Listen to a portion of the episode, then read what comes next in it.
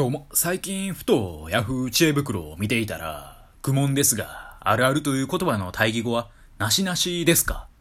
っていう質問をしている人がいて、愚問ですがっていう入りで、マジで愚問っていうパターンもあるんだなぁと思わされてしまった男、YT です。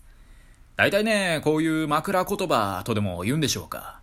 愚問ですがとか、失礼かもしれませんがとか、つける場合って、マジで愚問のパターンとか、マジで失礼なパターンって、ほぼほぼないと思うんですよ。むしろこの人丁寧やなって感じになるというか。でもね、先ほど申し上げた Yahoo 知恵袋の質問はね、明らかに愚問で、ちなみにベストアンサーにね、選ばれていたのは、対義語はなしですがって、そんな言い方はないない。っていうやつでした。はい。今日はですね、ズボンって言えよっていう、そういうタイトルでお話ししていこうかなと思います。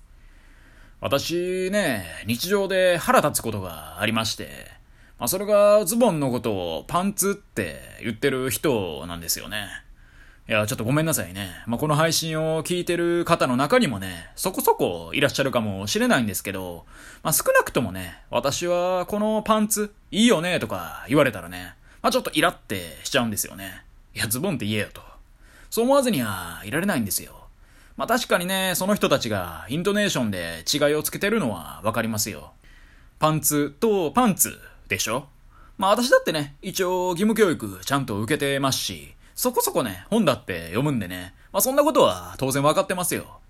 ただね、そのたまに、そのイントネーションの違いすらね、そもそもつけてないやつもいたりするんですよね。まあどっちもね、パンツって言ってるんですよ。いや、もうさすがにそれはもうわからへんと。いやー、あのカレーうまかったよねって言われたら、まあ当然カレーライスの方をね、想起するじゃないですか。でも、そいつが実際に言ってたのは、魚のカレーの方でしたみたいな。そんなことをね、しとるわけですよ。もうせめてね、イントネーション、それはちゃんとしようと。パンツって言われたら、下着の方と思いますやん。それをあの人のパンツ、めっちゃおしゃれやなって、道端でね、急に言われたら、え？お前には透けて見えてんの？ってなりますからね。で、どういうこと？ってなってね、よくよく聞いてみると、あ、こいつはズボンの方のパンツを言ってるんやなってわかると。いや、もうややこしいわってね。で、これってね、逆パターンもありますからね。どっちもパンツのイントネーションで言ってるパターン。例えばね、まあ、学生時代、プールの授業が1限目からありますよと。で、その際にね、まあ、よく家からその水着を着用して、で、着替えのパンツをカバンに入れて持っていくっていうパターンあると思うんですよ。で、その際にね、この常にパンツイントネーションのやつは、うわ、やば、パンツ忘れたっていうわけですよ。いやいや、パンツやから。まあ、ズボンの方のパンツ忘れてたら、何を履いてね、学校までお前は来たんってなりますからね。イントネーションちゃんとせえよと。てか、そもそもね、パンツ忘れんなよって話なんでね。だからね、そのパンツパンツのイントネーションを使い分けられないやつはもうそもそも論外っすわ。でね、今私の話聞いててもね、ちょっとわけわからなくなったでしょ。だからもうパンツ、パンツ、やめろよってことで。でね、そんなイントネーションすらろくにね、使い分けられへんやつはもうズボンって言えよって話でね。ということで、まあ、じゃあここで考えられるのはね、じゃあそのパンツ、パンツっていうイントネーションの使い分けができる人は、ズボンのことをパンツって読んでいいのかってことなんですけど、まあ、それはノーですよ。たとえ使い分けができてたとしても、それは NG ですね。で、まあなんでかって聞かれると、まあ理由はシンプルで腹立つからですよね。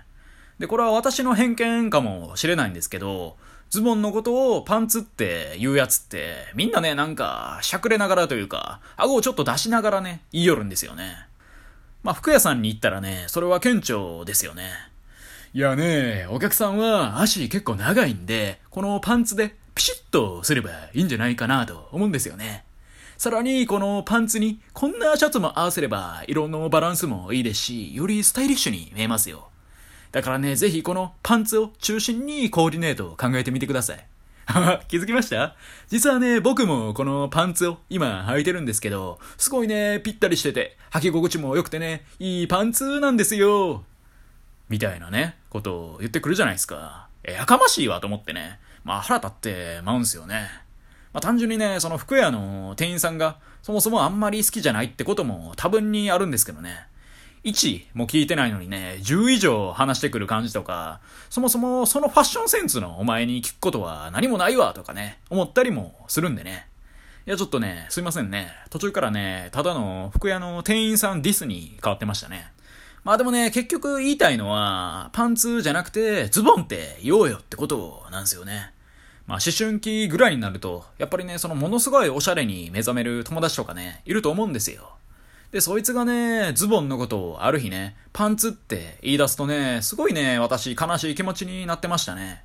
まあ、かのね、カエサルと同じですよ。ブルータスお前もかと。お前もパンツ一派かと。でね、まあそんなことを思いながら、日々私は生きていたわけですよ。ほいで、これはね、私が大学2年生ぐらいの時ですかね。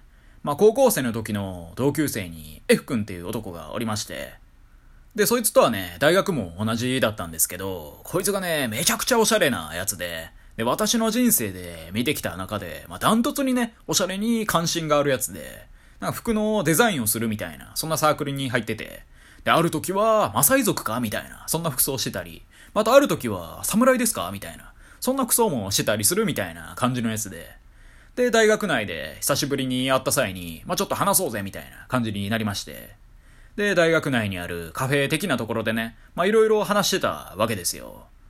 でね、これはちょっと例えがすごい難しいんですけど、その日はね、未来から来た方ですか？みたいな、そんな感じの服装をしていて、うん、未来人。なんかちょっとね、なんでしょうね。反射するというか、どういう輝き方の服やねみたいな。まあそんな服装をしていて。ほいでまあ私はね、まあ何の気なしっていうね、風を装いながらも、信念を持って、おしゃれ番長 F 君に、そのズボンめっちゃおしゃれやなってね、かましてみたんですよね。そしたらね、間髪入れずにね、いや、パンツやからって言われましたね。ただね、そうは言われても、私にもね、信念があるんでね、パンツじゃなくてズボンやと。まなのでね、こう言い返してやりましたよ。おう、せやな、ってね。いやね、パンツなって言われた時の目がね、決まってましたもんね。あ奴らも奴らでパンツに熱い思いを持ってるんだなって思わされたっていう、そんな話でした。ふん、なんやこの話。以上、IT でした。今日も聞いてくださり、どうもありがとうございました。